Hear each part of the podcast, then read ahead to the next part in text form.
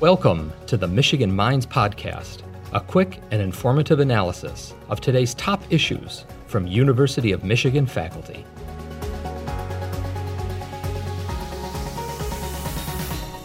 Thank you so much for joining us on Michigan Minds. Can you please introduce yourself to me and our audience and share a little bit about your role at the University of Michigan? My name is Larry Gant, and I have been faculty with the University of Michigan School of Social Work um, since the early 1980s. Somewhat later, um, in as a result of community work that I was doing um, with a colleague in the Penny W. Stamp School of Art and Design, um, I was later invited to serve as a um, professor by permission at the Penny W. Stamp School of Art and Design. And so that came somewhat later on in my tenure my role at the University of Michigan is basically those two professorships, as well as being the current director of the School of Social Work Office for Diversity, Equity, and Inclusion. And that I think I'm, I'm very excited to be in that role. Um, the role allows me to really kind of bring to the School of Social Work a lot of the experiences, theories, practices that I engaged with um, in doing more formal community work in the communities of Southeast Michigan, most notably Detroit. It's very interesting because as I share in my more recent classes with students, the School of Social Work at the University of Michigan, they're all communities, just at different kinds of scopes and scales and definitions. And so some of the basic engagement approaches, thinking approaches that you know we, we train um, our students to use in the communities work really well um, for the local community here at the School of Social Work and surrounded by the somewhat larger community of the University of Michigan. That's so many different areas of work, and it sounds like some really incredible community engagement aspects. So I'm really excited to talk to you more about those pieces, but I was wondering if you could share a little bit about the areas in which your research focuses. The research has really focused on um, a couple of broad areas. Um, I would say that the research focuses on really how to address and respond to various kinds of health disparities and educational disparities and sector disparities that impact um, neighborhoods at the local level. Um, I got involved in doing this um, for the first 20 years of, of, research and work with the kind of co epidemics of crack cocaine that impacted um, many urban neighborhoods. Detroit was um, not immune from that, but also HIV AIDS as well. And so we had two co recurring kind of pandemics drug use as well as HIV. And I found myself being asked to provide various kinds of workshops, trainings, anything to provide education at that time to children who were kind of caught up in the middle of HIV AIDS and you know the, the drug overdose activity. At that time, the only interventions that were reportedly useful were interventions that were developed on the West Coast. Um, Washington State, Oregon, and Northern California, uh, to some degree, um, all of California. And these were HIV prevention strategies and approaches that um, targeted injection drug users as well as, at that time, um, sexual minorities. The only problem was that they were really tailored for their own audiences. And so when I asked for various kinds of curricula that we could use at the grade school level, they said, well, we don't really have anything for that, but if you want to teach the kids about syringe exchange and about safe sex in the LGBTQ um, neighborhoods, we can provide that to you. Not quite the same, but um, we're able, doing some thoughtful work to kind of modify and take the curriculum that was there, but really to, you know, start to tailor it and fine tune that to the current, to those needs and issues that were impacting children, families, adults, communities uh, in the neighborhoods in Detroit. So after about 20, 20, about 20 or so years of working with some really good colleagues, we got a good handle on that. And so that sparked um, the involvement and interest in using art as a way to um, as, as, a as a mode of community development and community organizing came kind of naturally where we found that having really difficult discussions about community change about sex about drugs transactions things like that um, kind of hard to do in some neighborhood settings in some neighborhood forum. But when we you know incorporated various kinds of art and music and music presentations along with physicians who would say, this is not really difficult, ask me questions, we can respond to that.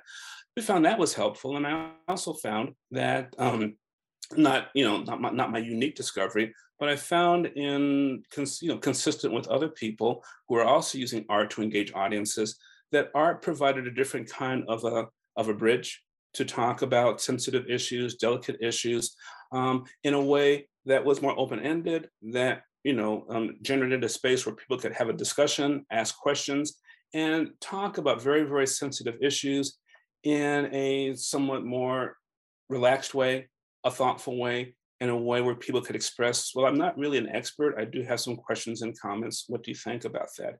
And so, very briefly, the, the use of art um, which was, I think, a really good idea since there's so many communities in Detroit that have an art history, a music history at base. It was really, really quite natural that those kind of clicked together. And so um, I began to use that. Moving past that, I decided to really think about and talk with colleagues who were saying, who were saying and using art in a variety of ways for community development and, and, and change. I'm not an artist by, by training. I had some piano lessons for a couple of decades when I was growing up, but I was not a trained artist, but I knew the language of art. And so I could communicate with professionals, with um, artists, um, with people in the communities, and you know, kind of fill that engagement bridge between artists, creators, social scientists, physicians, teachers, um, and families. And so I've, I've continued to do that even to this day. It's so inspiring how you not only found all of these innovative ways to engage with different community members, but also letting them be a part of the conversation and not just being a response to a question and really bringing that in and you know elevating that community that the importance of communities identifying their own concerns and not just being talked at. Um, can you elaborate on how programs like this can impact neighborhoods just based on your experience when you go out and you engage with a community like this? How how does that impact change or how can that impact change? Uh, you know I, I think that that begins to be really complicated but i can summarize it pretty briefly. Um, I use a kind of model of just practice that a colleague of ours, a colleague of mine, Janet Finn, put together about 20 or 25 years ago. And there's an acronym that's not, you can't really pronounce it, but it's basically looking at context, history, meaning, power, and possibility. And so, you know, those I have really used as the bedrock of my approach to community engagement um, to come in if I come in to be invited in as as a guest. So it's never with my background and my pedigrees as faculty at University of Michigan, but it's to be invited as a guest to see if I can be of service to an issue in, in the in the community. So I don't go any place where I'm not invited. So that also means that I've got to have some stuff that's there's got to be someone in the neighborhood who will say, hey, we heard about your information. We heard about, you know, what you've done in other places. Could you come talk with us? And so my, my approach would be, well, yes, I'd rather listen and then find out how I can be of service. So understanding a bit about the history of the neighborhood and the community before one goes in is, is really very important. The context is also important. What else is going on in that neighborhood, in that area? Um, what has gone on historically and what's gone on currently? Meaning, why does it make sense for us to engage in the moment, here and now? Well, with AIDS and HIV, you had kids sometimes falling over in some of the neighborhoods in Detroit, syringes on the street, um, seeing transactions uh, take place on corners and them going home to parents and saying, well, what's going on? I saw this, I saw that, you know, kind of pick that up. No, you, you can't do that. Um, and the other context was certainly people were dying and people were acquiring this disease for which there was no cure at that time, right? And so the context is what's the urgency? What does it mean um, to be able to provide the resources here and now? Well, we might have an opportunity to kind of address the issue while the issue is still in incubation stages, small stages before it gets worse, before it gets kind of out of control. So it's basically a situation. Well, is well, do we can we innovate? Do we can do we um, facilitate? Do we contain? Um, what's our role in this space in this time? Um, context, history, meaning, power, and possibility. Power and possibility are always huge challenges. Um, a lot of people in the neighborhoods where I work have a different sense of power, may not have any kind of power at all. And so, how do you facilitate that? How do you get them to realize that there can be power in art, power in organizing, power in providing a united front? And then, what are the possibilities? What happens after that?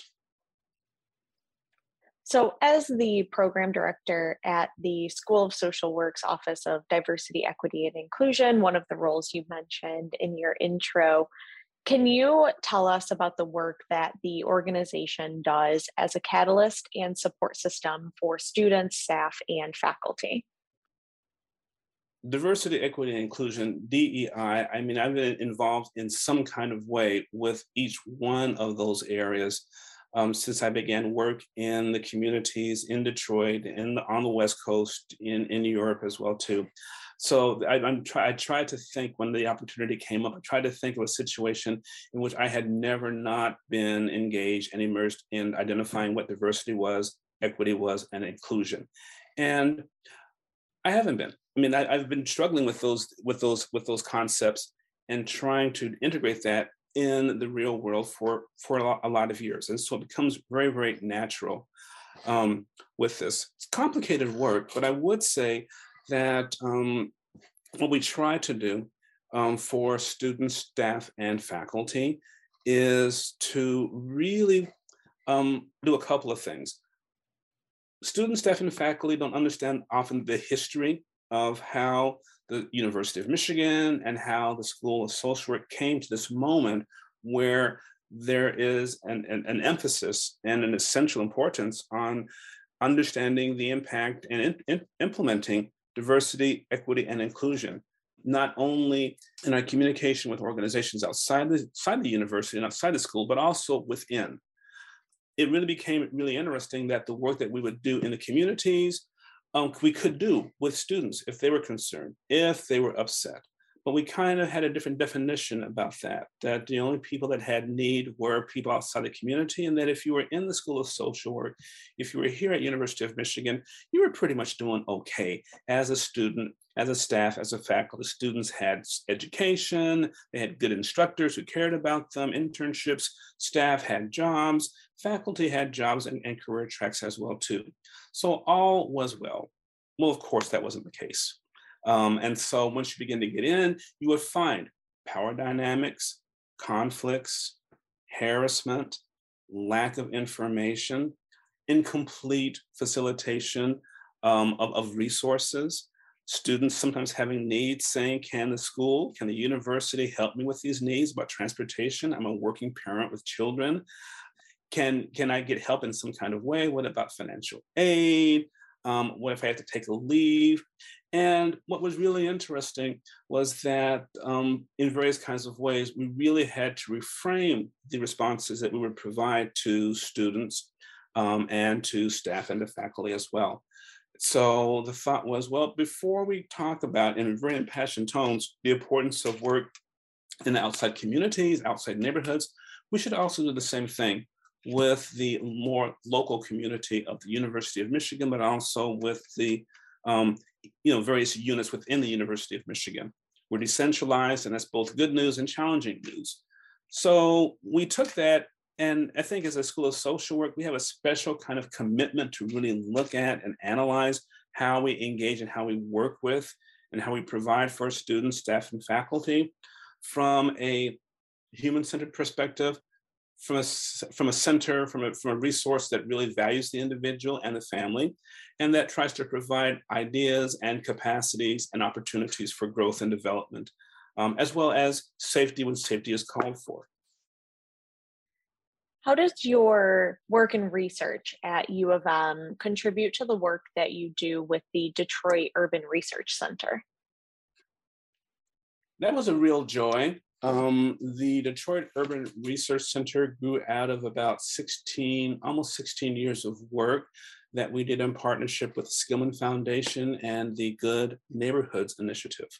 So we worked in partnership with the Skillman Foundation, who provided the um, opportunity to do work in six communities, six neighborhoods in the city of Detroit that had lots of children, not a whole lot of resources, and lots of need. Okay. And so they asked us, we had had former contacts with the with the president of the Skillman Foundation, who was an alum of the School of Social Work at University of Michigan.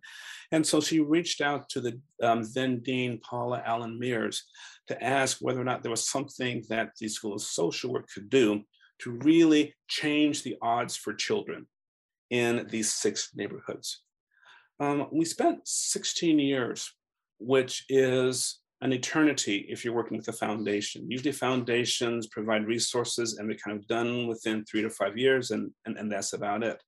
Um, the work that we really did intensively in understanding um, functioning and operating in these six neighborhoods in Detroit um, was really, you know, catalytic. It compelled us, for example, to move to the then called um, U of M Detroit Center, um, where we were not seen as being bona fide allies with the neighborhoods in Detroit if we didn't have a Detroit base of operations. We couldn't just kind of continue to commute from Ann Arbor to Detroit.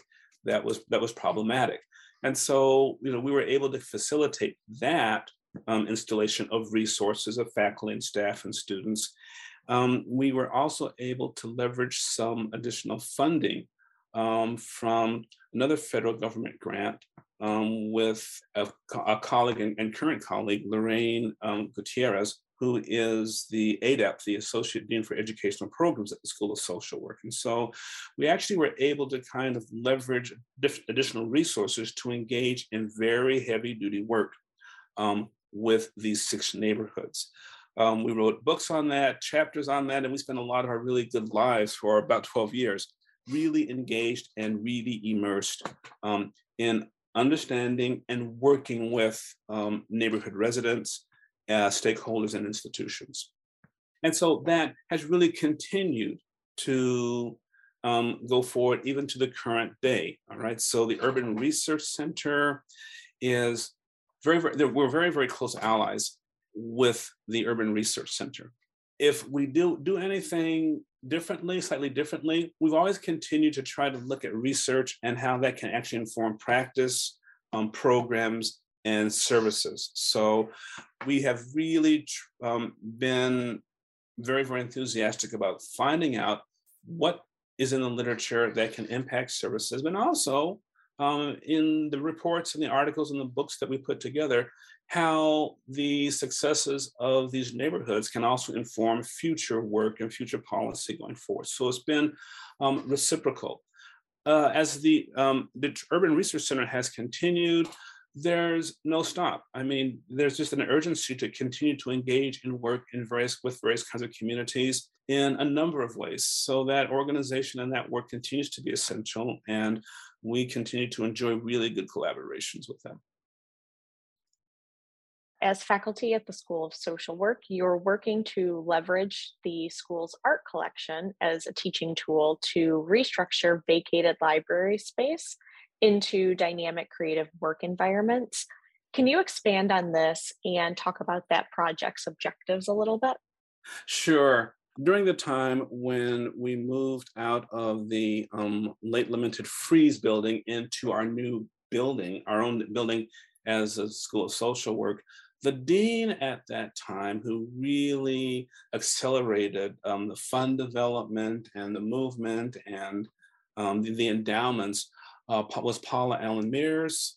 Dean Allen Meares was really clear about the need to really incorporate within the school a third kind of curriculum. Um, we would have the teachers, we would have the field, but she was also really um, concerned and really interested in the role of art um, within social work. And so for her and for myself, but for, for her at, at that time, she really believed in the power of art to communicate, to present, um, and, and to amplify you know, the issues which were at that time families, work, and community. And so she worked with a really um, experienced staff of art researchers, consultants, and well-trained, very familiar faculty and staff and, and community residents to put together a kind of a collection of art. So she was able to get um, substantial endowments for this. And so the collection, which breaks down into about a third of the collection is about families, about another third is diversity, and another third is maybe community systems. And they were sprinkled all throughout the walls of our, our, our current social work building. What was absent with that, because I think people got tired and, and life moves on, was that you know the art was there, but there wasn't a curriculum which explained how to use the art. And so at some point, it actually took a colleague of mine, um, Nick Tobier, from the Stamp School of Art and Design to meet with me at the office. I had just come back from sabbatical then, and I was just kind of getting used to. We had these pictures around, and so he was actually late for our meeting. I wondered where he was, and when I opened the door, you know, he he knocked and he just said, "Do you realize what you have on the walls here? This is magnificent." And I said, "I, th- I thought they were just pictures." It's embarrassing to say now, but I did. And so he took me on a walkthrough of the creative and vast collection that we actually had here. And I just said, I'm embarrassed because you took a stranger to talk about this magnificent, powerful art collection that we had here what else have I been missing, basically? And so, um, I, I, and so I followed through with that, and you know, found that there were bits and pieces of a curriculum, or an, an idea for a curriculum here and there, and so with a small group of um, colleagues, faculty, and staff, and a few students, we started to um, put together tours. We just got to we kind of cobbled together pieces, you know, of, of stories of the artists, and we kind of moved forward with that. I also found a way to engage with some, at that time, some wonderful staff at UMMA, um, University Museum of, and, of, of, of, Modern Art, and explaining to her that, explain to them that we had this really interesting opportunity. We had a wonderful collection that no one knew about that was very powerful. And we didn't know how to really handle the art collection as a tool of you know, pedagogy in the schools, decoration. Could they help us with that? And so they provided some really, really critical guidance. Um, it led us then to develop some simple curricula um, for the collection. Now, a little thing called COVID, you know, kind of stopped the work in, in, for several years. As we return to that, we're really looking on integrating that art collection actively into the curriculum of the School of Social Work. And so that's uh, some of the current work that we are on, that we're engaged in right now.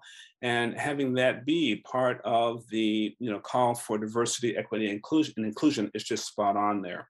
So we've had it, um, and we are working hard to really actively engage that. We've done tours, of course, of the collection during homecoming events and things like that. Um, but we are really looking forward to actually being able to engage curricula, faculty, staff, and students in the actual art collection as, as it goes forward. That's amazing. As the podcast comes to a close, I just wanted to ask if there's anything else that you want to share that we didn't talk about.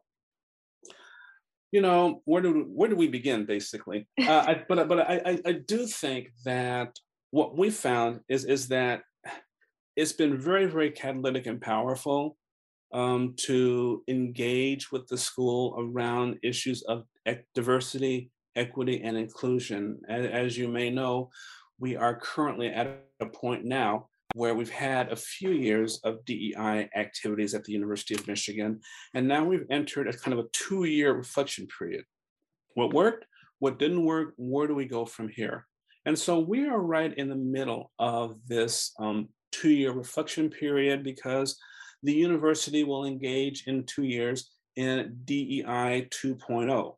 And the expectation is that while the first iteration of DEI was very exploratory, getting some information, um, kind of counting things if, as, as, as, as it were, the expectation is that DEI 2.0 now needs to address some of the structural factors and other opportunities that we cannot take a look at. So instead of doing an assessment and observation of, oh, look at this, look at this, look at this, which, is, which, is, which was important, now 2.0 would say, we'd like to change this. We'd like to integrate this. We'd like to do something different. Okay. And so the expectation is that we take and move to another level of integration of program development and program stability.